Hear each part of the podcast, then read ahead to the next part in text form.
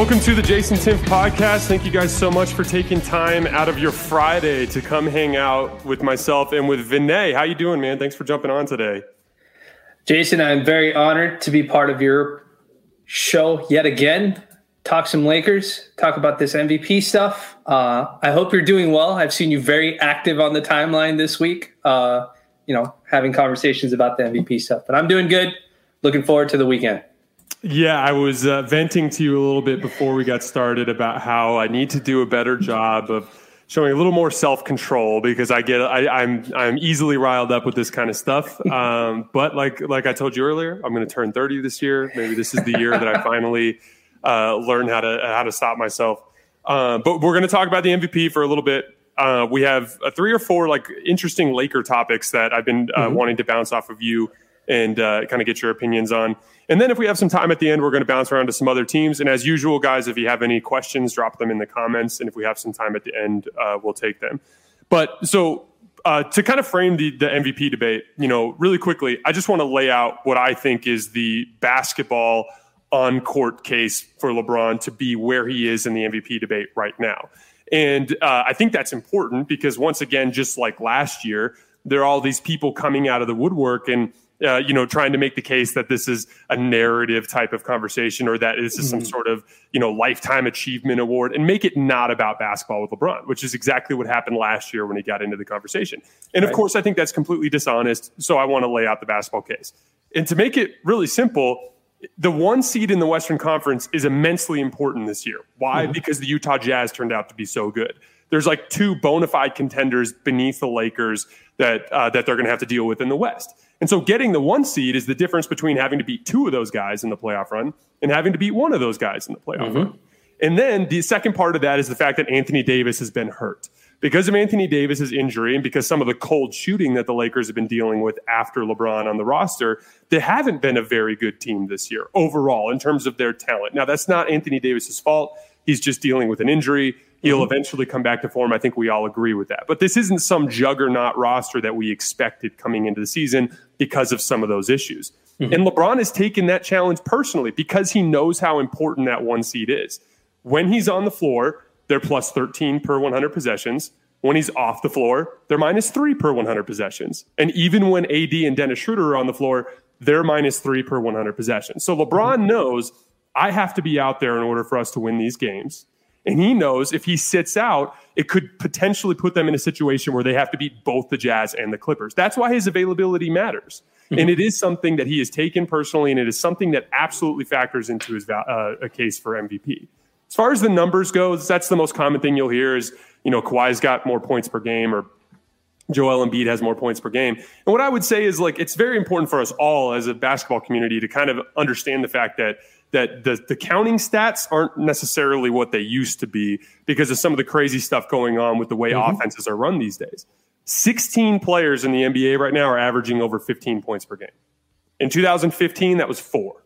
Okay, mm-hmm. so it's very clear that the the averaging somewhere between 25 and 30 points per game doesn't necessarily mean the same thing that it used to. Mm-hmm. Uh, it, a lot of that has to do with pace. A lot of that has to do with just the way that these offenses are structured. But the question is, are you scoring? Yeah, all LeBron, Kawhi, and Embiid are all scoring the basketball, and they're all doing it efficiently. Right. And a handful of points per game here or there, a handful of percentages in the field goal percentage, isn't going to make up that much of a difference, especially when you factor in the fact that LeBron is five times the passer that both of those guys are.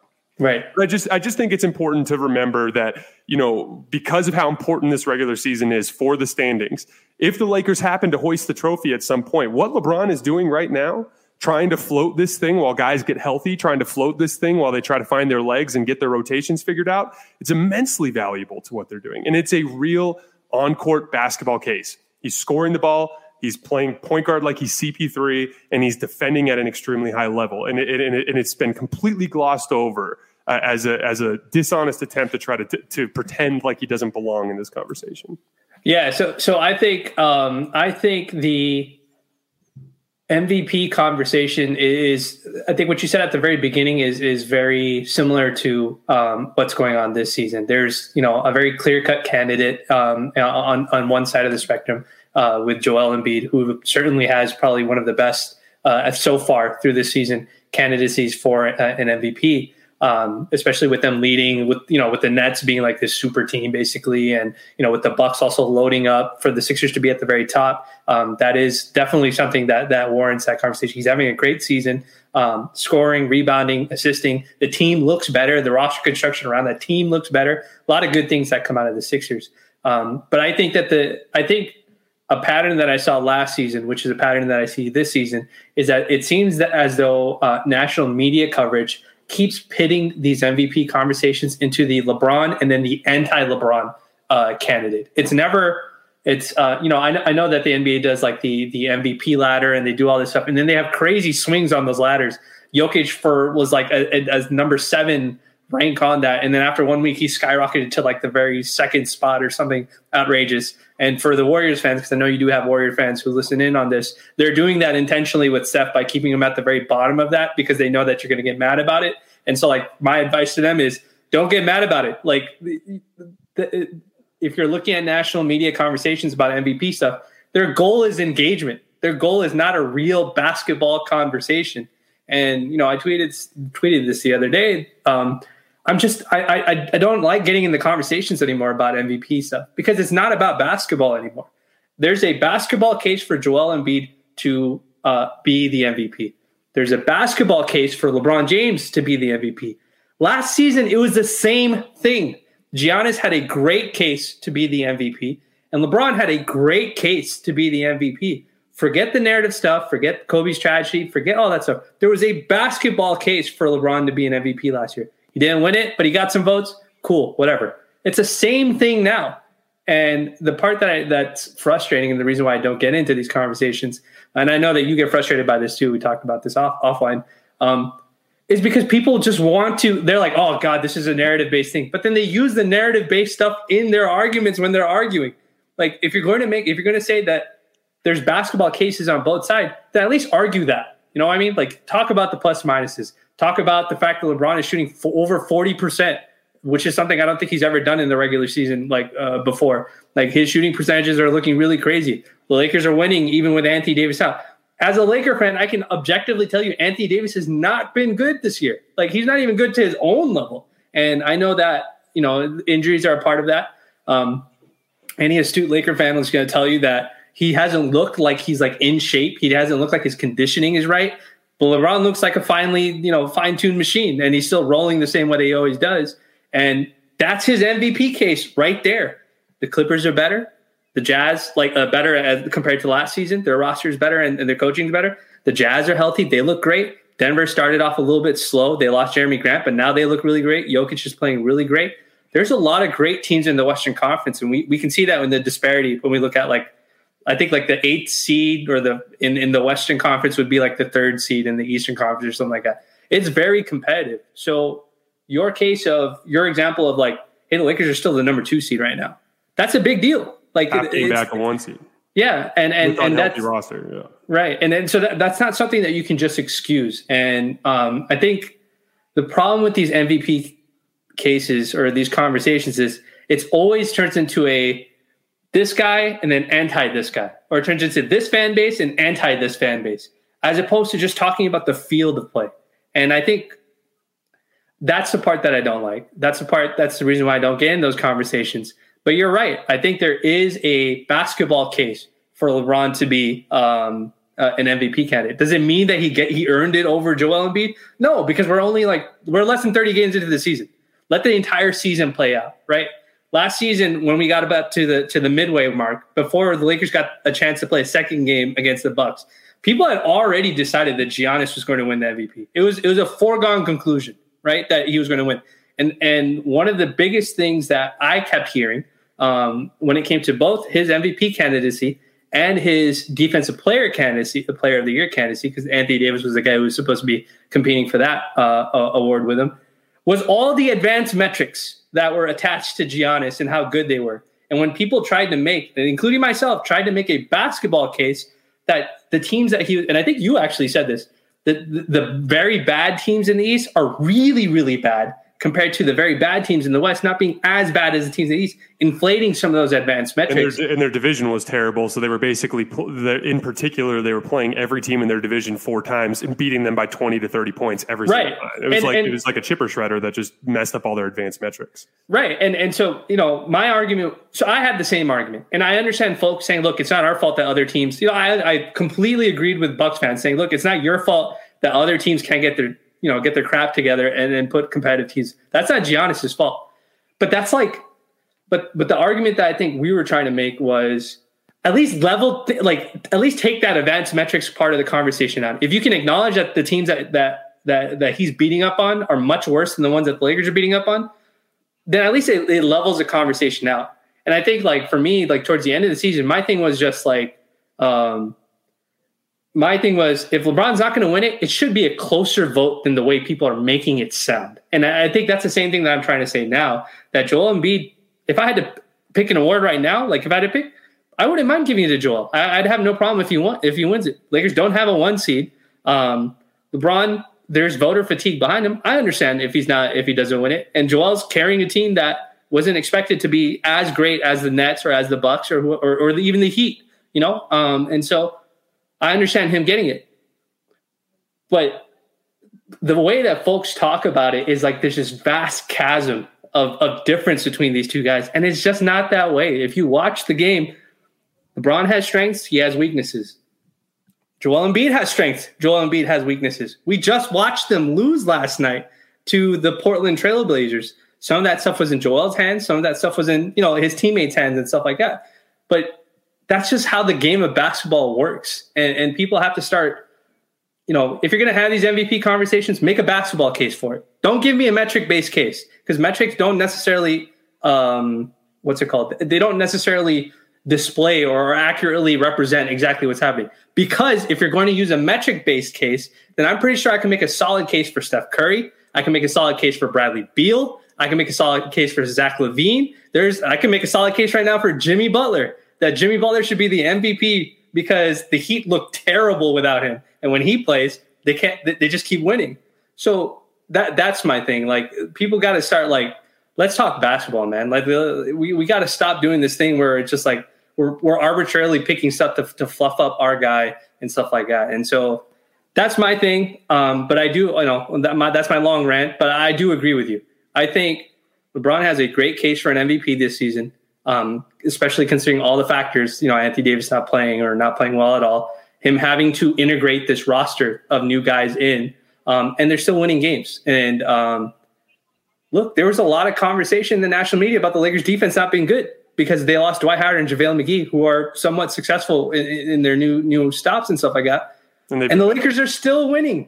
Mm-hmm. We did the same exercise last season when everybody told us – oh, Lakers are playing two bigs. There's no spacing. There's no way that they're going to win games. And then they they were ripping off like seven, 10 game win streaks and stuff like that. At some point, we have to stop with this with the nonsense, right? Like enough with the LeBron anti-LeBron stuff. Enough with the like Lakers anti-Lakers stuff. Let's talk about basketball. Or else, what's going to end up happening is that all the same people last season that spent the whole season picking the Clippers, then picking the the Blazers, then picking the Rockets, then picking the, the Heat, all the people who kept trying to pick different teams every single time, you're going to end up doing it two years in a row. Because if the Lakers, you know, beat the expectations like they did last season, they have a solid shot at another championship. And if they win another championship, that's two years of your life you've wasted arguing something that you, you already knew was disingenuous from the beginning. And mm. so that's my thing. Like, if we want better basketball conversations on Twitter, man, like, let's talk basketball enough enough with this stuff. You're a basketball guy. I'm a basketball guy. Like, let's talk about basketball. I don't I don't win. A, you know, I'm not interested in winning arguments over a technicality because you use the word clutch and you didn't use the word fourth quarter. That's my thing, and mm-hmm. um, it, it's it's just that's my stance. I think LeBron has a really good case, and um, look, if they keep winning and Anthony Davis is out longer and longer, it's going to get hard for you to say that that he doesn't that, that he doesn't have a case, and um, yeah, that's it, man. That, that that's that's my like biggest stance in regards to like the MVP stuff. I'm not, there's a lot of great great players in the league. This is a great season. Outrageous shooting. Uh, it's crazy how many 50, 40, 90 scores are. There are a lot of MVP candidates. But in the end, the differentiator is who's winning games. Um, you can't put Nikola Jokic above Steph Curry if they have the same record. It, mm-hmm. it, it doesn't work. The one guy doesn't have a better case than the other. You got to look at like the top three teams, figure out who the best player on that team is, and give that guy MVP votes. That's how the way the award is supposed to work, in my opinion. And that was one of the big things that I was pointing out when I would talk about it with people. Is I, you know, when I when I would make a case, I would, uh, and I did this last year when I made LeBron's case. I pointed to clear obvious, you know, uh, precedent for how we used to choose the award. We used to always choose the award based on three things, kind of like a combination of who's the best player in the league, who's the best player on the best team, and who's mm-hmm. been the most valuable, meaning like how much of a drop off is there when they're when they're not on the floor. That's always been the way that we've done it. And there have been years where certain categories were weighed a little bit heavier than the other, but it's mm-hmm. always all of those things. And and then there are other things we value. We value you know, uh, like what your availability was. And, and mm-hmm. that's mm-hmm. always been factored in. Almost every MVP debate has been like, you know, there's been a year, I think it was uh, 2017 or two, uh, 2016, where like uh, LeBron missed eight games and the Cavs went 0 and 8. And it, it, hurt him in the MVP debate, not because they were bad without him, but because he wasn't available during mm-hmm. those games. And there were players who played more. And it's, it's always been part of that. But, you know, it, it bothered me because we, we checked in on the debate. That was what we did. We did the same thing we do every single year, you know, about the fourth quarter, uh, fourth, uh, a fourth of, the way season. through the season, a third yeah. of the way through the season, halfway through the season. We always just kind of, hey, how does the MVP debate look? You know, and it was like we looked in and it was like, you know, we have uh, three guys at the top. You know, Kawhi, LeBron, and and, and uh, Joel Embiid, and then there are a couple guys that are that are on their heels. Like it was never a this is over right now kind of thing. It was yeah. we were just we were just ta- we were just checking in on it, and all that you know. And this has been the frustrating part about it. Like no one, no one ever even considered the idea that Kawhi or Joel Embiid were in the debate for any reason other than basketball. But right. for whatever reason, when it comes to LeBron, when his name gets brought up in these conversations, there's always this massive push that it's like eh, that it's like that it's like a, a fake case that it's this this strictly propaganda fueled case and it's yeah. ridiculous because if you look back there's never been a time that lebron uh, won the mvp when he shouldn't have in fact there it's far more likely that you might be able to make the case that he should have won it in a particular season and he didn't than the other way around. So whatever you think there is in terms of media bias right. that is that is putting LeBron into conversations he doesn't belong in, that hasn't happened. So right. it, it, it's it's dishonest from the start. And and that's what's so unfortunate because LeBron, you know, literally jokes before the season that he's going to to not even show up to the first month of the season. He's joking, but he says he's not even going to show up because he needs some rest. Yeah. And instead, he shows up and completely attacks both sides of the ball and leads a, a, a damaged, like injured roster mm-hmm. to uh, within a half game of the best record in the league. And then his name gets brought up in an MVP debate, and here come all these people trying to say that it that it's there that it's there for the uh, some sort of propaganda uh, based reason. And that, that was the only thing that was frustrating to me because, like, you know, uh, uh, I feel like when I approach these kinds of things, and we, you and I talked about this before uh, we went live, but I feel like when I talk about these kinds of things, I try to take a moderate approach. You know, like I'll be like, you know, I think LeBron's better than Steph Curry. I don't think Steph Curry has ever really had a claim to best player in the world. However, mm-hmm. I've I think he I think he's been top five consistently since 2013 and as of right now, I think he's the second best player in the world. Like that would be like my completely reasonable, moderate opinion for for why I think LeBron's better than Steph. Eh, but the, what I get back in return, like I heard from people yesterday, yesterday that LeBron hasn't even been in the top five of performance uh, performers this year, and it's like, like what can I even, you know, what what common ground are we going to find? Right. When I'm trying to approach this from a position of reason and you know rational like kind of like uh like a to try to find common ground and you're over here telling me the guy sucks like i just i can't find common ground with you in, in that regard and and i just am frustrated for for lebron's sake because like this is literally the first time since 2013 that he's had a bona fide pole position on the MVP award through a third of the way through the season because he's mm-hmm. usually a late season guy. Yeah, right, right. He's a guy who makes a late run. And this is the first time he's had a real opportunity to, to to to say that he's in first place at this point in the season, and it's literally just caused the basketball world to descend into chaos, and it, it's ridiculous. Right, and and I, and I get it, right? Like I, I understand that. Like, let's separate out NBA Twitter, uh, which is crazy in itself, and, and national media. I understand why national media does it. Okay, like they're not going to do real basketball analysis. Nick Wright, Skip Bayless, Shannon Sharpe, Uh, Rachel Nichols, whoever, like you know, uh, uh, Nick Friedell, whoever else that they have, even the basketball guys, the Channing Fryes, those guys, those guys are not on those shows to do basketball analysis. They're not interested in that. What they're interested in doing is maximizing engagement and they're response from yes, they are interested in entertainment. There is a reason why Zach Lowe gets on there. It sounds boring sometimes when he says it, and then he's off. It's a reason why certain guys are always constantly invited over and over again because they will take, they're willing to take extreme positions in order to and and extreme positions and and criticism from NBA Twitter because they know they're going to get retweeted, they know they're going to get quote tweeted with people calling him a dumbass or calling him whatever it is. The reason why they do all that sort of stuff is so that they get the engagement that ESPN needs. And what ends up happening is the quality content, like Zach Lowe, will get moved behind a paywall because the people who are generally interested, sorry, genuinely interested in basketball will pay money to ESPN to go read his articles. Whereas all the extremist clickbait people are the ones that are out there for free because they're monetizing engagement. And the and and my last thing that I have to say about this is what what's you know when I first joined Twitter, I came into the conversation like I joined hoping to have productive conversations. And what I learned is that the productive conversations only come from certain folks. Okay. And um, this is what I was telling you offline that you have to find the people who have productive conversations uh, about basketball, who talk about basketball stuff. And you have to just, you have to accept that not everybody's on Twitter for that. Some people are on there to argue, man. Some people like to argue about hoops. And I'm not talking about barbershop guys, because even I like doing barbershop nonsense and stuff like that too. But there's people who genuinely just get on there. They love their players, you know, they love their favorite player and, and, and whatever it is. And, and they're going to root for them no matter what. They're going to ride for them no matter what and that's fine. Like I, I don't have any problem with that. That that's what you're on Twitter for. That's what you're on Twitter for. That's cool. But I'm just going to mute you because you keep showing up on my timeline because people keep trying to dunk on you because you're taking extreme positions over the player that you like, whether it's LeBron or whether it's somebody else. It doesn't matter. So I just mute you and I continue. But the people who have real basketball conversations, those are the people I'm going to engage with. And I think I've noticed this also in your case, which is another thing I told you offline. I think you genuinely want to have good basketball conversations with folks, and you keep getting looped into the extremist positions at times, and that's the exercise. If you want to talk, if you want to engage with NBA Twitter in a productive manner, you have to stop engaging with extreme folks. I'm not saying you're doing that. I just think that like people take positions and stuff like that, and so that that's a hard thing to call. And, and look, Skip Bayless is cashing checks off of this action. Nick Wright is cashing checks off of this action.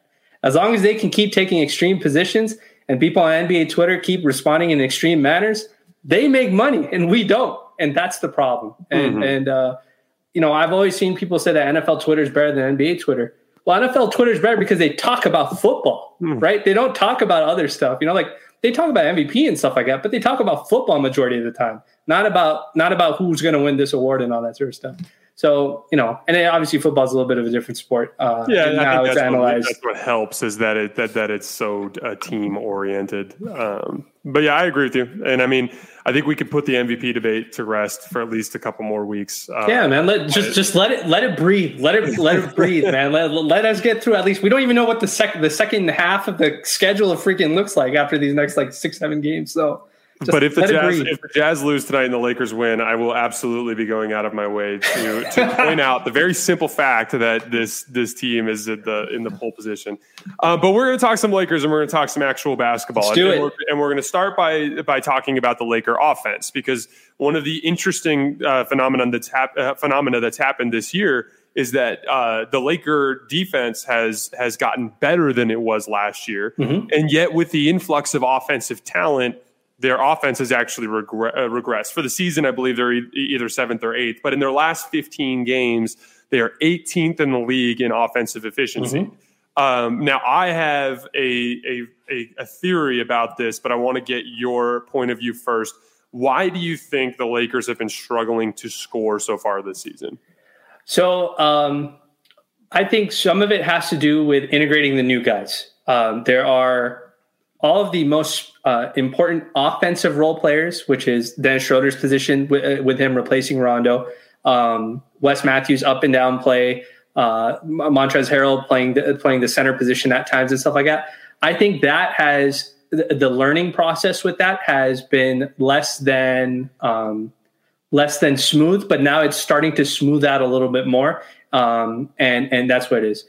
The other thing is, from what I've noticed, is um, LeBron's impact in certain lineups has changed, and and specifically what I mean is um, the the idea was that if we put Dennis Schroeder in the starting lineup, that his scoring and playmaking would help offload some of the scoring burden for the Lakers at the start of games. And for some games, it has.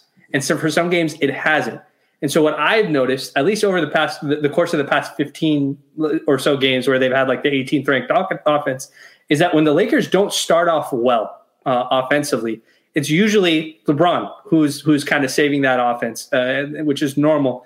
Um, especially with Anthony Davis not playing as well, you know, shooting as well as he did in the bubble. He, he started out hot and out, and then before he got injured and sat out, he wasn't shooting that great from three and all that sort of stuff. So LeBron's been exerting a little bit more energy. That doesn't mean that like um, Schroeder isn't making plays or anything like that. It just means that like he's still having to kind of score at the same sort of workload, attack the rim, all that kind of stuff.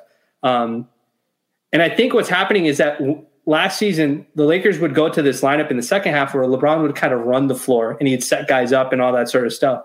And what's happened is that um, he used to have a little bit more energy uh, in the sense that because he didn't have to do too much and he was just you know uh, with, with, the starting lineup, the starting lineup was okay.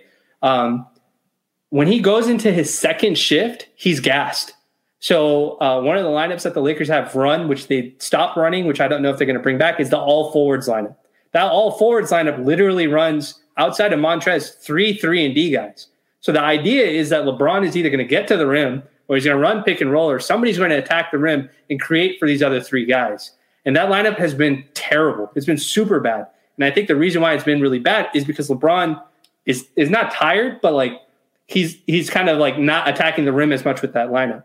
And so what's ended up happening is um, they've been bad defensively too. In that yeah, and they've been terrible. Yeah, Markieff has not been good rebounding and stuff like that, um, which he was really great at last season. But apparently this season, last know, game was the first time Markieff looked like the Markieff from last yeah, year. Yeah, so that that lineup has looked bad. So that I think the offense has dropped down.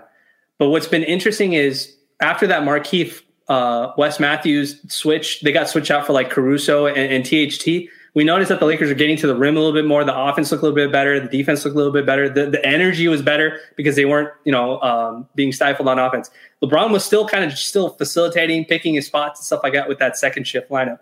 So I think what's happening with the Lakers offense specifically is that they're still trying to figure out the correct combinations of players to keep a sustainable offense on the floor. And that is going to be a season long process. What doesn't help is when Anthony Davis gets hurt uh, and he misses games because that's an important you know volume scorer for this team uh, when they try to stagger Bron in and out. And I think that's why their offense hasn't been good. They're still trying to figure out the lineups and um, some players not being you know as good as we expected them to be. Some guys playing really well uh, in, in, in for these stretches is kind of convoluted things a little bit more. And I think moving forward, it's going to be really important for Frank Vogel to find the right combinations of players on a nightly basis to win games. And um, that that's really what I think it comes down to. I don't think they're a worse offensive team. I think it's just they, they need to work out their kinks. Lakers don't run a five out offense. It's not a simplified offense where everybody just stands in, in, in their designated positions or fills a spot in the in the designated positions. Um, I actually compare this situation to what like what Warrior fans have been complaining about when it comes to Steve Kerr's rotation and and like the up and down play of Kelly Oubre and stuff like that.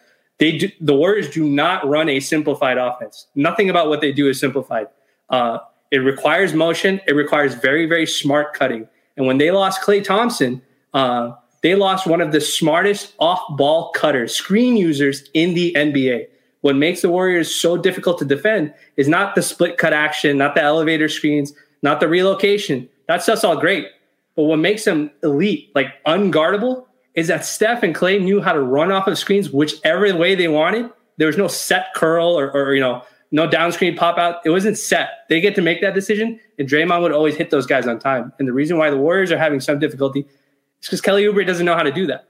Uh, Andrew Wiggins doesn't know how to do that, and, and, and that's why they're getting these games where they're up and down, and because it because it, it messes with their synergy. And I think for the Lakers, we're seeing that same issue. We get some lineups that look great, some lineups that don't look great. All of a sudden, a lineup that didn't look great, all of a sudden looks good against a certain team. So those sort of things are all things you have to work out. Uh, during the course of the regular season. But I would bet money that a Steph led team and a LeBron led team will eventually figure it out as, as the season goes on to a point where they can be competitive. And so that's that's what I think is happening with their offense. Yeah, I 100% agree in terms of like there's no reason to worry. Yeah. Uh, uh, for for any reason. I mean, when you have a roster that's got LeBron and Anthony Davis, you know, two of the you know the best offensive weapons that we have in this league, and you have the number one overall defense, you know, I'd rather be in that position than the opposite, yes. you know, in a position where they're scoring really easily, but you're trying to, you know, fix some of the effort problems that they have. It's like the effort stuff is there with the exception of a handful of nights against bad teams. They are defending at an extremely high level and they just need to figure out some stuff on the defensive end. That's a much better predicament to be in. I agree with you that the lineups play a role. Um, uh, I'm a big believer in, you know, uh, you, you and I are going to talk here in a few minutes about the the Laker rotation. But to share a little anecdote, you know, when I uh, when I was playing at Arizona Christian University, I was picking between three schools. I, had, I was an all conference selection uh, out of my junior college, and I only had one year of eligibility left. So I was picking from only uh, NAIA schools basically mm-hmm. because Division ones wouldn't touch me as a result of my eligibility situation. And I kind of got my pick of the litter um, to try to, to pick a team, and, I, and so I went for the team that was the best team. Uh, there was this team that had just made a, a, a, deep postseason run the previous year and was bringing all their guys back. And uh, it was a team called Arizona Christian University. They had really really good backcourt. I joined the team. I'm excited. I show up to practice. He recruits another guy who I played with in junior college who was an awesome center. He recruits this guy from a D2 out in Texas that was awesome. All of a sudden, we had 11 really good basketball players. Right, right. And in a weird way, like, you know, it actually caused a lot of problems throughout the season with everybody's rhythm mm-hmm. because it was so hard to figure out like where your role was in the offense considering the fact that no one was paying, playing over like 22 minutes a game you know, I was starting and playing like 22 minutes a game, you know, so mm-hmm. 18 minutes of the game, I'm coming in and out of the bench, you know, like there might be a game where, you know, the guy that the guy whose starting spot I took was literally an all conference player the previous season mm-hmm. uh, at mm-hmm. the same school. Like I, I, and, and so there would be games when he had it going and I just didn't play as much. And, mm-hmm. and you, you'll see that like Wesley Matthews was a starting two guard for yep. the best team in the league last year in the regular season. And now he's borderline out of the rotation. So that sort of thing definitely disrupts things. However, like, I really don't think it's that complicated. I think there are two things that are primarily leading to this to this problem. For starters, they're defending like crazy, which is mm-hmm. hard and it takes mm-hmm. a lot of energy. Historically, when you look at it, just go to any player's basketball reference page in the seasons where they're playing more defense. Uh, LeBron's a great example of this. In the season where they're playing more defense, their efficiency tends to lower. In seasons yep. where they're coasting on the defensive end, their efficiency efficiency seems to skyrocket. This mm-hmm. is a big part of the fact that it just takes a lot out of your legs when you're consistently defending at, at, at the level you are. And I really do think that the Lakers, because the Lakers have actually they started amazing on defense. They were the best mm-hmm. defense in the league for the first you know month of the season. They've been better since then. Yep. Like they're literally continually getting better at defense. In the last couple of weeks, they've held the Atlanta Hawks, the Boston Celtics, and the Denver Nuggets all below 100 points. That's mm-hmm. insane. Mm-hmm. You know, they're an extremely good defense, and it's wearing them out physically to the point where they're struggling a bit on the offensive end. The other part of it in my opinion, is they're just randomly going through a pretty cold shooting stretch. Mm-hmm. Uh, I, I, I uh, looked up the numbers earlier today, but in the last uh, 15 games, I think they're 27th in total three pointers made uh, per game. Yeah, they're pretty. Yeah, it, it, it wouldn't hurt them. The, the, only reason, and I think somebody somebody messaged me to this. Um, they're like, oh, it, somebody had a Laker fan that messaged me saying oh, should we be concerned that their numbers are so they're shooting so poorly over like the past 10 games or something like that? And they, it averages out to like 33%, but obviously with everybody's insane shooting percentages, that's really low. That's near the bottom.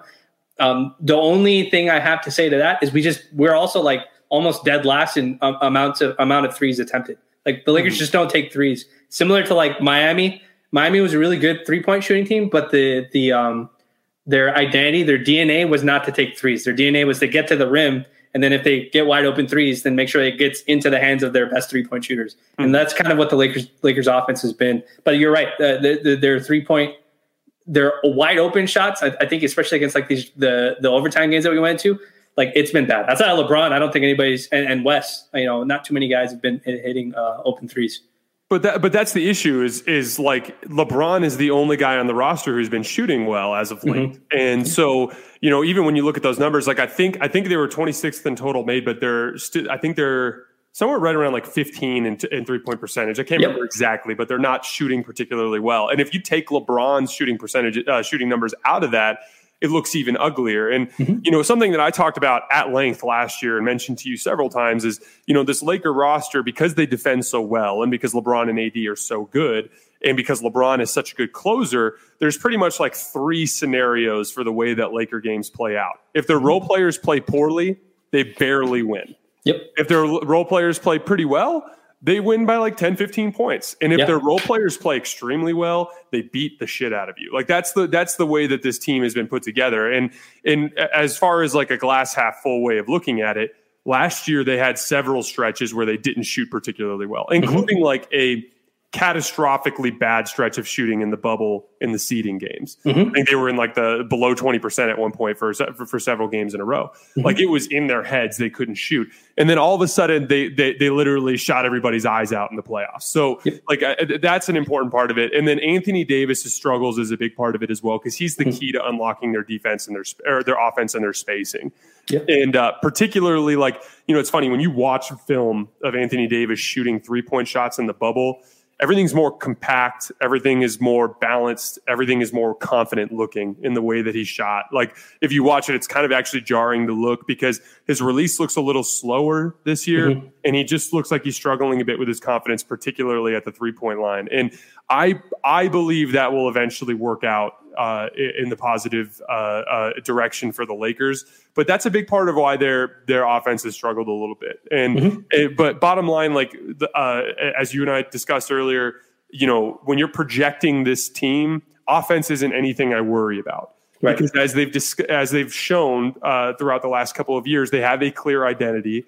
And when it comes to the playoffs, like there's always a drop off in offensive production from regular season to playoff, pretty much for every team. Mm-hmm. But for jump shooting teams, that's more of a drop off than it is for teams that don't rely on that as much. Like a Utah Jazz, for instance, I'm mm-hmm. a little more worried about that translating to the playoffs, them taking 40 something three, threes a game and shooting over 40%. That's less likely to happen because in the playoffs, your legs get worn out. It's harder to make jump shots. You tend mm-hmm. to go cold for extended stretches. This is what we see happen to Houston every single year. And, and the Lakers, because they're a physically imposing offensive team that puts a lot of pressure on the rim, that is something that is less likely to experience the playoff drop off. And, and that's why it's not something that I worry about. But yeah, the reason why they've been struggling combination of just how hard they've been playing defensively and how poorly they've been shooting from the three point line. Yeah, and, and, I would say that even if even if the hypothesis is that they're getting worn out on the defensive part, it kind of m- makes sense considering the blueprint of our coaching staff and what our head coach kind of pre- preaches. They're getting gassed out from all the defensive conditioning drills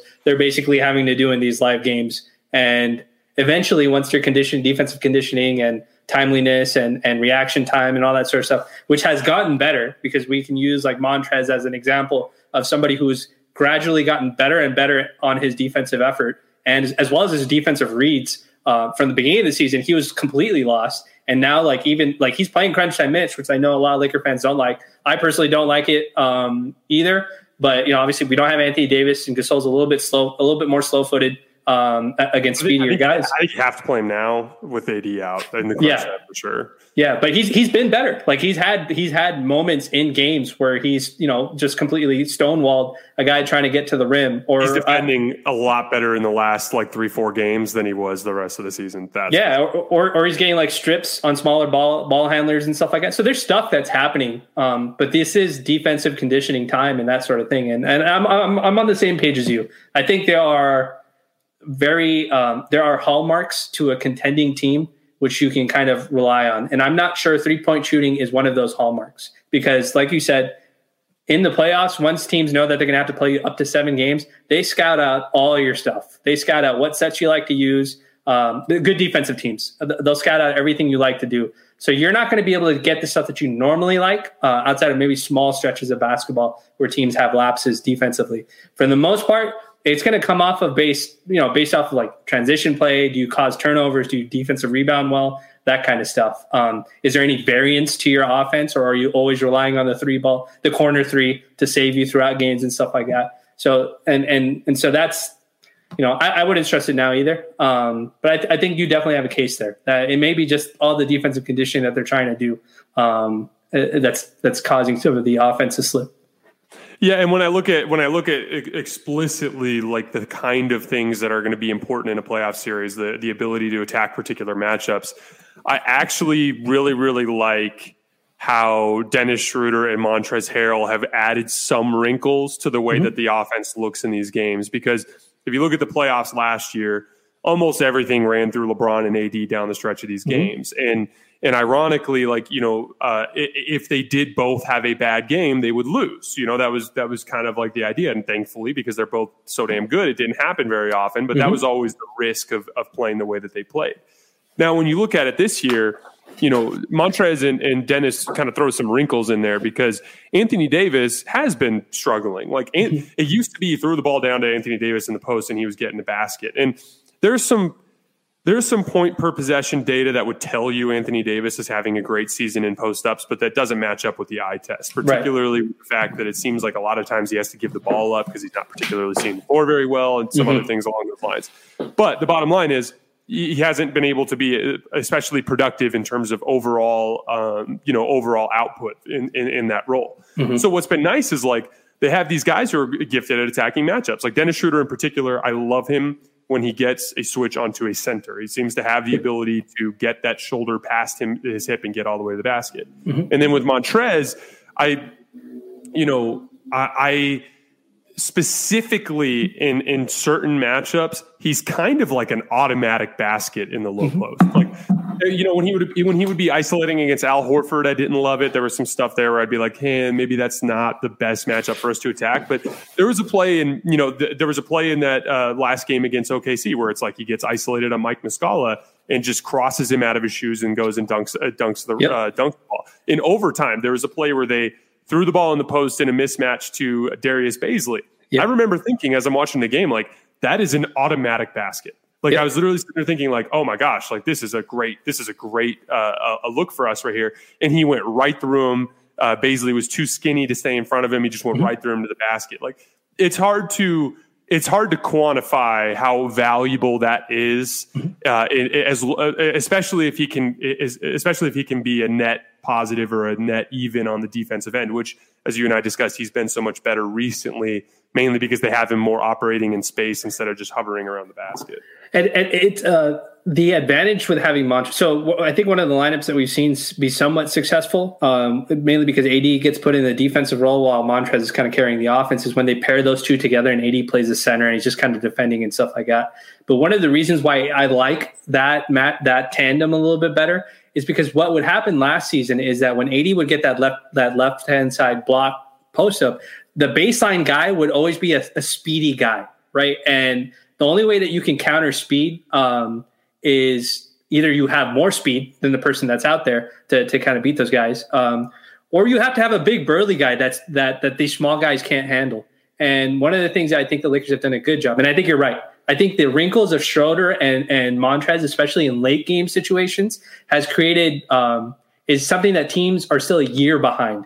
I think teams still expect LeBron to be the guy uh, to to play some hero ball, and to some degree he has. And same thing with Anthony Davis to be to be the hero guys. Um, but both LeBron, especially LeBron, seems to be a little bit more aware that he needs to he needs to um, what's it what's it encourage Dennis Schroeder to to abuse his matchups or Montrez to abuse matchup. So so the play that you called. Uh, so there's two two examples that I, I tried to share on the timeline. Uh, in the Boston matchup, um, Schroeder had Daniel Theis on him, and uh, it, it, was a switch.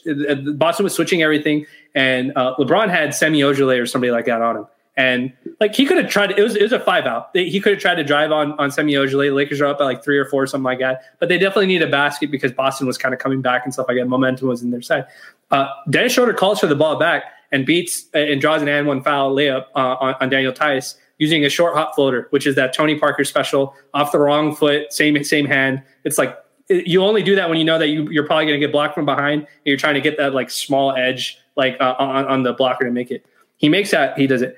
Um, against OKC, he did the same exact thing. He got a mismatch where he had a speed matchup. He had a speed advantage on his guy. Did the same exact thing. Took drove right handed, took it off the wrong foot, got a layup. In overtime, that play where Montrez scores over over Bazley, he was trying to go to LeBron to the isolation on Lu Dort. And if you watch that overtime, LeBron takes one shot in that entire overtime. The person, everybody, it was it was West, it was Montrez, it was Schroeder Nobody, LeBron never shot the ball until that isolation play that I think made rounds on Bleacher Report about Lu Dort uh, defending LeBron and him missing like the game dagger or whatever you want to call it. Um, but he tries to go to Schroeder tries to go to LeBron for that ISO, I, and LeBron gives it back to him. He says, "No, no, you go to you go to Montrez because Montrez has the matchup there." So like LeBron's encouraging these guys to be to be like, you guys are more than capable of winning this game without me. You guys are more than mm-hmm. capable of winning your matchups without me. You need to start doing that. And I think that bodes well that he's trying to do that, whether it's happening directly or you know it's an active conversation, or if he's doing it you know like kind of passively in the in the course of the game, because that's going to help build confidence for these guys when in the playoffs teams sell out on them. Right when when we see the situation like the Danny Green missed wide open three, like we got Danny Green because we were hoping that he would hit that three. It's fine. He didn't. We still end up winning the championship. But those are the moments that these guys need to be prepared for. There will be times where LeBron will get matched up against like an all defensive caliber guy like Lu Dort. And and and OKC is basically running a shell zone, that box zone behind them, because they don't want LeBron to drive on him. They want him to shoot a jump shot. But a guy like Montrez or a guy like Schroeder, who's been an all defensive caliber player himself, they'll have some sort of small advantage, strength or speed that they have to take advantage of that because you just have to have some sort of variance. You in these late game situations, it, it you know it, as much as we like to um, as much as we like to think about like basketball in in the Kobe and Jordan era, where it's give it to your best player, he has to shoot this crazy contested shot. That's not how. Le- I mean, you you're a Bron guy, like you know that's not LeBron's like DNA. His DNA is to make the right play, find the right matchup, do the right thing. Not that he can't do it. Real, real, quickly, what's so funny about that too is like, like no, I, there was not any talk of the pass to Wesley Matthews for that huge three at the end of right. that game in overtime. yeah. That was a huge shot. If I'm not mistaken, it was less than a minute left. He drove into the paint, drew help, and threw an easy pass out to Wesley Matthews for a three. And I remember sitting there thinking right after, I was like I was like, every single time he does something like that and the guy misses the shot, it's a story. Right. And yet there are so many plays throughout his career that was just another one, a footnote. But he's done that in the playoffs too. There were so many games in Miami where like he beat the Brooklyn Nets or he beat the Boston Celtics by drawing Kevin Garnett mm-hmm. into the paint and kicking to Chris Bosh in the corner for a pivotal shot at the end of a game. And and you know those those always get swept under the rug with LeBron because it's not as interesting as right. as as the fact that he failed doing the exact same thing. But I mean, you know that, that as I was watching the game, I was like, that is a huge play that most stars in the league don't make. That was a, that was a play that you know, and West and, and it feeds through the whole roster. Like right. these these guys like Wesley Matthews and Kyle Kuzma uh, and and all of them are on the floor sitting there thinking like, I might get a shot here yeah. And LeBron's going to trust me, and so I need to knock it down. You know, and that that to me is it's you know it's kind of like the uh, uh, the, the the the dueling approaches to how to close basketball games. But I don't think that there's any argument or any evidence that that's less effective than you know the traditional Michael Jordan way. And there's an argument to be made that it's more effective. Right, and I mean that that last game that we saw um, to kind of put put a you know end statement on this is there was also a play in that uh, I think it was in the overtime where LeBron sets up. You know, he's basically telling Schroeder like back cut your guy. Like everybody's frozen defending their guy, and he's literally looking at Schroeder saying, "Back cut your guy. Like I'll get you the ball." Is this and that's the one that got knocked out of bounds? And then, uh, like I, think Schroeder got a yeah, I think he got a layup on one of them, right? did. Uh, yeah, I, I, remember there was a play in overtime where he threw a backdoor cut to Schroeder, and it, it, got barely knocked out of bounds, but the Lakers kept possession. And then LeBron after the play was like doing some body language stuff with the Schroeder to be like, "Oh, yeah. we almost got him." yeah, no, th- there was a play earlier in the game where he did actually hit Schroeder on a back cut for a layup, which is probably why OKC was a little bit on top of it. But that kind of stuff is important. We talk about the guys who are heroic and do all these game winners and stuff like that, but we should also, and that, it's not just specific to LeBron. There's many, many. Jimmy Butler's a great example of a guy who makes the right play at the end of the game to win a game, uh, even if it means that he doesn't have to shoot. Um, but we have to start thinking about it in that manner. If you watch that play, the one that you're describing, anybody goes and rolls that game back. Watch LeBron's drive on that play. He has zero intention to shoot the ball. He knows that all he's trying to do is suck in as many guys as he possibly can, so he can he can find a wide open three. He's not even looking at the rim when he makes that play those things are, are, are all important. And um, I think the, my original point was I think that bodes well for the Lakers that he's trying to embolden his guys to be successful because A, he is an old man uh, by basketball standards. Uh, B, it is still a long consolidated season. And Um, you know, I know we're going to talk about his minutes, but like you do want to avoid those minutes stacking up too much. But the fact that these guys are hitting shots in clutch moments, uh, obviously we would like to hit them, see them hit it in non-clutch moments, so we don't have to run into these issues. But like the fact that they're able to hit it, there's a, like a positive feedback loop. There's a positive amount of confidence re- uh, reinforcement that comes from these situations. Last season, we knew that we were going to give the ball to Danny Green, and we brought Danny Green on to hit these clutch jumpers. This season, we're hoping that KCP can keep it up. The new guy, Wes Wes Matthews, can do it. We're hoping that Kuzma can also be that guy to some degree with some of his shooting that he's been doing. Like, and, and same thing with Dennis Schroeder. Schroeder was struggling with his scoring for a decent stretch of basketball so far through these 25 uh, games or whatever. And now he's trying to find his groove again. He was shorting all of his threes that game, all of them. And then what what happens? Pump fakes one guy in, in overtime, takes his, or maybe in the fourth quarter, takes one step in, and it's like, all right, I'm not taking this three. Takes like a long two, and he makes it. And I was just like, thank God he did that because I was just like, don't chase the three, just chase the best shot, you know, because that's all we need. We don't need threes. So I, I, think this stuff all bodes well in the long term. Um, and I think it'll help this Lakers team as the season continues on. Building confidence in these sort of situations um, is important. I don't like ugly wins, but I like to call them character wins because you find out the character of your team uh, if they're going to fight through uh, uh, these sort of these sort of like battles at the end. Mm-hmm. Yeah, I agree, and uh, uh, I'm I'm one of those. Uh, I'm a big believer in the fact that you know if there's a silver lining to what happened in the last three games, it's the it's the the reps, the the, the clutch mm-hmm. reps that give you the confidence in those moments. Like LeBron having a really good clutch season to this point, to me, makes me feel like when he gets into these moments in the playoffs, he's going to have that confidence back uh, to, to feed uh, to feed off on. It reminds me a lot of Kobe in the late 2000s, where like mm-hmm. he was always a good cl- clutch player but he was almost at another level in clutch situations in the late 2000s just because of the sheer amount of success that he had had and what he could lean back on in terms of his confidence. Um, so I think I'm probably going to end up disagreeing with you on this rotation stuff because so when we were talking about what we were going to talk about today, you had said that you wanted to talk about how we can get Wes and Markieff back in the rotation. And, mm-hmm. you know, I'm kind of of the persuasion that you shouldn't get them back in. And mm-hmm. the, the reason why I feel that way is – uh, kind of like what I shared earlier with the anecdote from when I was playing at Arizona Christian, you know, uh, it, it, makes it infinitely harder for the uh, for the rest of the players on the roster to get into a rhythm. And I think, uh, let's be honest, like you know, when it comes to the the front court between Kuzma and LeBron and uh, and Marc Gasol and Anthony Davis, there's just not as much of a need for Markieff now with AD out. You need him. Mm-hmm. Um, but there are just better options in that regard. And I know he did play really well against OKC the other night, particularly defensively. He had a couple of really nice defensive plays against Horford at the end of the game, mm-hmm. but he hasn't been great overall this season. And then as far as Wesley Matthew go, Matthews goes, I actually love the way he plays, and I think he's a great fit. However, uh, he is a professional, and yes. he he can handle it in a way that you know KCP's a little bit more hot and cold with the way his mm-hmm. confidence mm-hmm. works. Plus, I think he's a better player. Uh, you know, Caruso, you absolutely have to play him. You know, Talen Horton Tucker, there appears to be something there, something that could be dangerous mm-hmm. in, uh, in a good way in the playoffs. So you almost have to keep feeding that.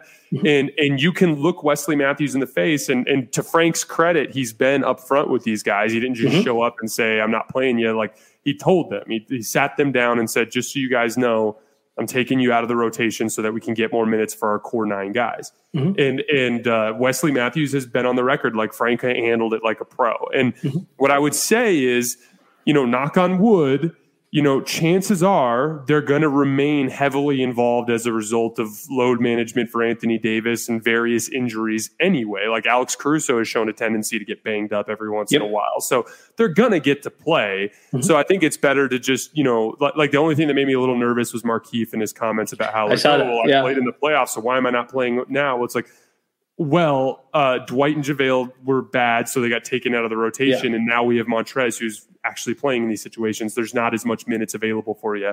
I'm sorry, like that's right. just the and, uh, harsh realities. And and and and and the biggest difference, I think, is that Kuzma's improved rebounding is better than even Markieff's rebounding. Like one of the things that we could always count on was even if Markieff wasn't hitting threes, he was like that bruiser. Like he would be the guy that would fight for the tough defensive rebound, even if you're undersized and stuff like that. And what we've seen is Kuzma is the guy who's doing that this season. And one of the most noticeable things for me has been that when you have an undersized center like Montrez, when he has to when he has to box out guys that are like Ivica Zubac and, and, and Nikola Jokic and all these sort of guys, it takes all of him to do that. That means that he can't box somebody out and grab the rebound at the same time. And last season, Markieff was doing a good job of being that guy, uh, of of being the guy who, um, if Anthony Davis was occupied trying to box somebody out, he would come in and he would grab that defensive rebound, make the quick outlet pass. Lakers get out in transition. He hasn't been doing that this season. He's been really lazy um, when it comes to that part. I don't know if Vogel's told him that. Uh, I would I would think that a smart basketball player,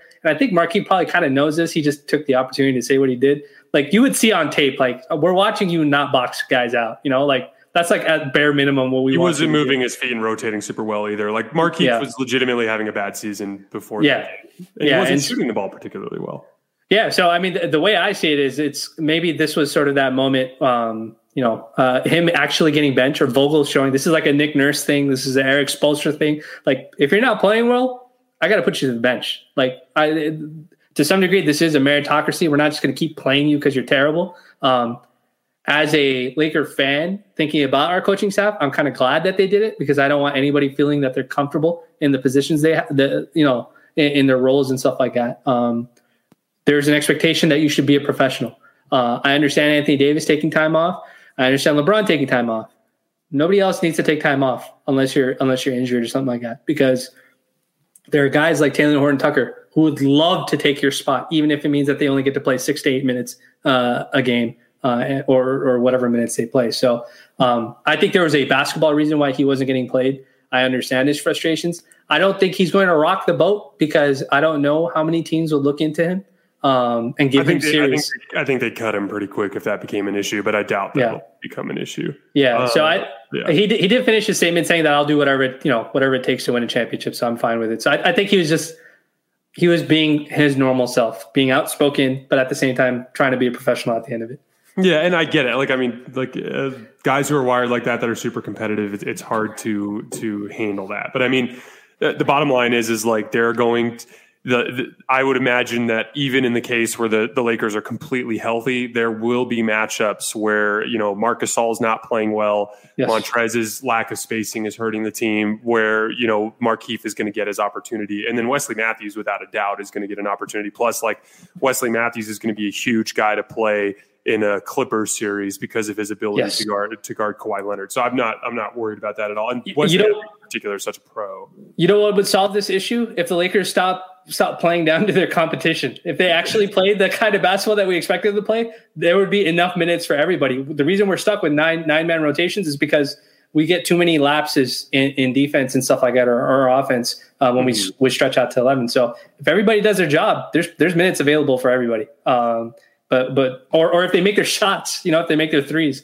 But if if we're not, then this is the kind of stuff that happens. For sure, and and so this is a perfect segue to uh, to our uh, our last topic. We uh, probably won't have time to touch on other teams today, but we'll get to that some other time. Mm-hmm. Um, you know, you had mentioned controlling LeBron's minutes, and you know, uh, his minutes are inflated by the fact that they just played four overtime periods over the last three games. So that's like that's that's 20, uh, 20 minutes that's been thrown into the mix. Now his minutes were up uh, uh, considerably from where they started the season. He was, I think, he was around like 33 minutes per game, 34 minutes per game before yeah. this week.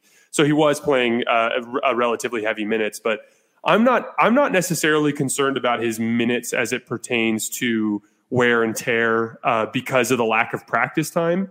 Mm-hmm. And I think LeBron takes care of his body in a way where, as long as he doesn't do, you know, 20 extra minutes of overtimes every week, that that's not going to be a problem. I'm a huge believer, though, in managing like the nagging pains and injuries and things yes. like that. So, for instance, like if LeBron started to feel knee tendonitis, if LeBron like if LeBron is going into a game and he's experiencing pain in one of his joints, mm-hmm. that's where I think it's it's time to take him out of the lineup for a game or two to manage that. But as far as like going into a week and thinking, oh, we have four games, let's cut back on LeBron's minutes. I don't necessarily agree with that because of the fact that with the lack of practice time and with the way he takes care of his body, he's easily capable of managing that. But like nagging injuries, those are the things that I think matter more uh, than than strictly minutes per game as a as a box score stat. Especially since they p- play at such a low pace, Yeah. Uh, that it's not as like frenetic and up and down. And even when the Lakers get out in transition, LeBron's primarily a passer.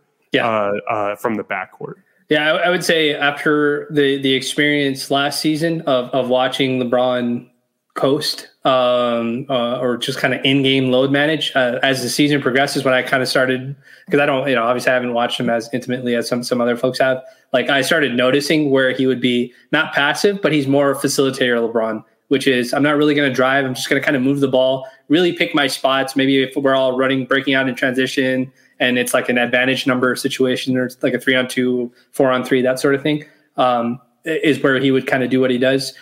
But he's been very selective of his spots, I would say, this season, more than I would say even last season, where even if it means that the Lakers are going to lose the game and he's going to start shooting a bunch of home run threes, which then, you know, Lakers Twitter is going to be very upset about and be like, you know, why is LeBron going to that we're going to take the loss. Like we're not going to chase the win like by by burning ourselves out uh, in, in through the course. And that's the how you get banged up. Is yeah, like yeah. The, the, the, that sort of like super fit. Like with Dort in particular, like LeBron can handle a guy like Dort in a in a playoff series if he's right. willing to back him down and take him into the post. He just I think he just literally looks at the situation and goes like, "Not worth it tonight." like, yeah, I mean, I, and and look, you've played competitive basketball. If you've ever played any sort of competitive basketball, there's also a temperature check that you get as it relates to how the refs are calling the game.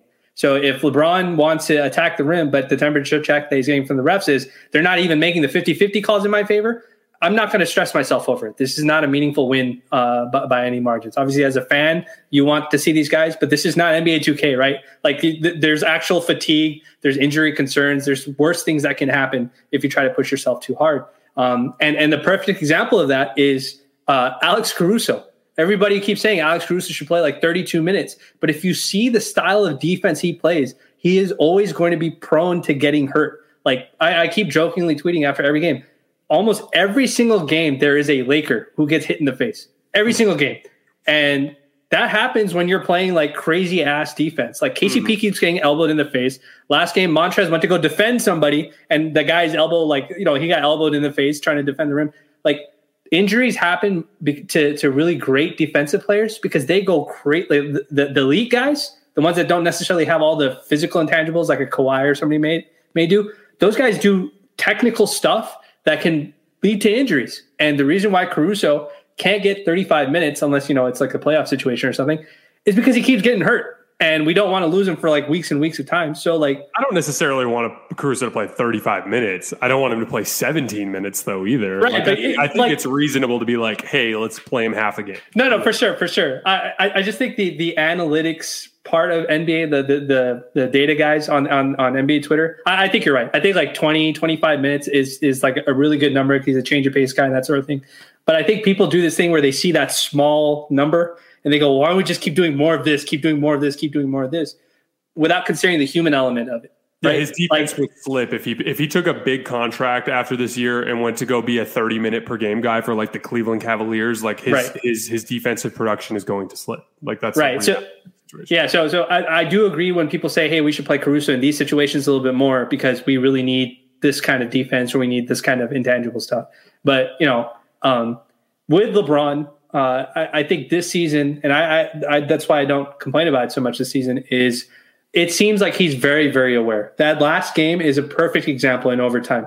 LeBron did not shoot the ball. There was like eight shots, nine shots before he even attempted a shot. Uh, the the one over Lu Dort. He had specifically decided in his mind, I'm not going to try and go and, and, and, score every single play down, even though it's this is an overtime game. I'm going to give it to Schroeder, West, Trez. If we make them, we make them. We don't make them. We don't. on the floor. Like right. I think that's part of it too. Like I think it's something that Dame could have done a little bit better last night. Yes. Is understanding that like, hey, I'm Dame Lillard. I'm one of the ten best players in the world. I know that if I really need to, I can get a decent shot off over Ben Simmons. Right. But Ben's doing a good job on me. I'm fatigued a little bit right now. Yeah. Carmelo's got a better matchup over Tobias, and he's got a rhythm going. Like maybe this is the move, and that, that, I think that's LeBron's thing is like I can really try to bully Dort and get into the basket if I want to. Yeah. However, Montrez is being guarded by a six nine guy who's 180 pounds. right. So I'm going to go to him, and I'm going to, and, and just because it's easier, and right. and at the end of the day, he cares more about the win than he does about how you know whether or not he put up 10 points in overtime. You know.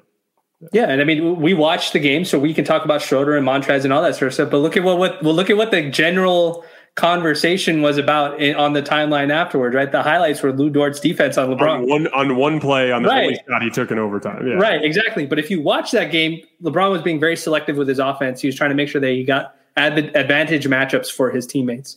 Um, and uh, look, I'm not going to be mad at Bleacher Report. Their job is to get engagement, so they're going to do stuff that gets engagement. And anti-LeBron stuff gets tons of engagement on Twitter, so it's cool. Um, but as it relates to his load management, the minutes increase, I would like to see those numbers come down, but that means that the rest of the team has also got to step up. They've got to make their shots. We can't be going through these crappy offensive stretches and stuff like that. Um, but at the same time, you're absolutely right. Uh, LeBron, nobody knows their body better than LeBron. And if it means that he looks bad in, in, in the national conversation because he's not giving the effort, and that means that he stays healthy, I'm all right with that because I know what's on the other side of this conversation, which is competing for a championship. So I, I don't mind the short term arguments and the short term complaining and the short term criticism uh, if it means that he's healthy for the playoffs because it's very tough to beat that guy in seven games uh, when he's healthy. It reminds me of 2018 where you can almost like you can see he seems to have decided he's playing every game. like, yeah, like, yeah, yeah. It's in, it's definitely like a thing now, and I think he understands, like we talked about at the beginning, how, how that impacts his uh, uh, you know imprint on the MVP race. But, but yeah, like I said, it's just about it's just about uh, uh, kind of listening to your body. Like, you know, I, you know, I've been trying to get back in shape uh, recently because I've found access to basketball that I didn't have, uh, you know, as, as recently as two or three months ago. Mm-hmm. And, you know, when I first got into it, I was uh, every single day uh, doing some sort of, of, of workout, playing basketball three times a week. And then even in the off days, I would do cardio, I would just keep it low impact. And like, you know, this week I've been dealing with some nagging pains in my ankle and in my shoulder. So, you know, this week I've, you know, I haven't done as much of those other things. I just try to listen. You just listen sure. to your body and, and, and yeah. try to read it from that perspective. But you know, uh, uh, uh, you know, he, he, no one knows it better than him. And uh, at the end of the day, like, like I, we, I think we all are aware that uh, if it if push comes to shove and LeBron needs to go take a rest, he's going to. He's going to, yeah. And, and it's, sure. it's just not going to be a problem. Uh, but anyway, uh, uh, thank you so much for taking over an hour to, and longer if you can, our little chat earlier, but, uh, but to come and hang out today. Uh, all of you who listen, thank you guys so much for your support. Vinay, let's hook up in another couple weeks or so, and yeah, for sure. talk some more Lakers. Try to make try to save some time for something else. Other than yeah, yeah, no. Hey, hey, look, I don't know why everybody's talking about MVP stuff because LaMelo Ball looks really great in Charlotte. Houston's playing much better. Stephen Silas, who's getting a lot of crap from the analytics guys uh, in, on NBA Twitter, has got a pretty competent team, competitive team that's out there with a bunch of mishmash parts. People keep talking about Bradley Beal's body language, but they're not talking about like the, the other basketball, like the Warriors up and down. Like I know Warriors fan base is big on Twitter. There are there are markers where they're getting better and better. Like a lot of people yesterday were complaining that like, oh, you don't know Juan Toscano Anderson's name, like that, and they're getting mad at Bleacher Report. It's like, dude, talk more about him. Talk about mm. how he looks at better than the $15 million guy that's come to, you know, like come to play and stuff like that. Everything doesn't need to devolve into like whatever national media. It doesn't have to be about MVP stuff. There's so much great basketball happening. And I think that um, the fact that we have so many guys that are shooting like out of their minds right now is is nuts. This is the pure hooper environment, right? Which is what everybody was saying uh, last season.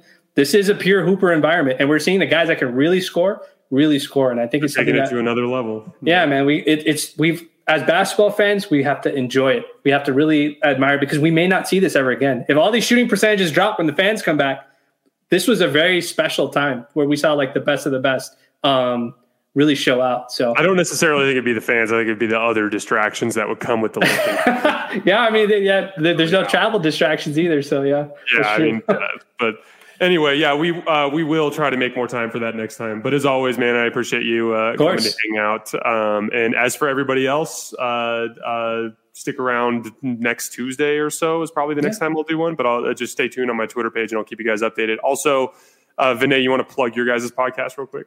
Uh, yeah, so I, I co-host uh, Laker Central uh, with the actual host and the owner of Laker Central, uh, Alex. Um, so you can find them. At, you can find his account at Laker Central, uh, and then I'm only on Twitter. You can just find me at VKillem. Um, I do writing for on my newsletter, which nobody needs to worry about.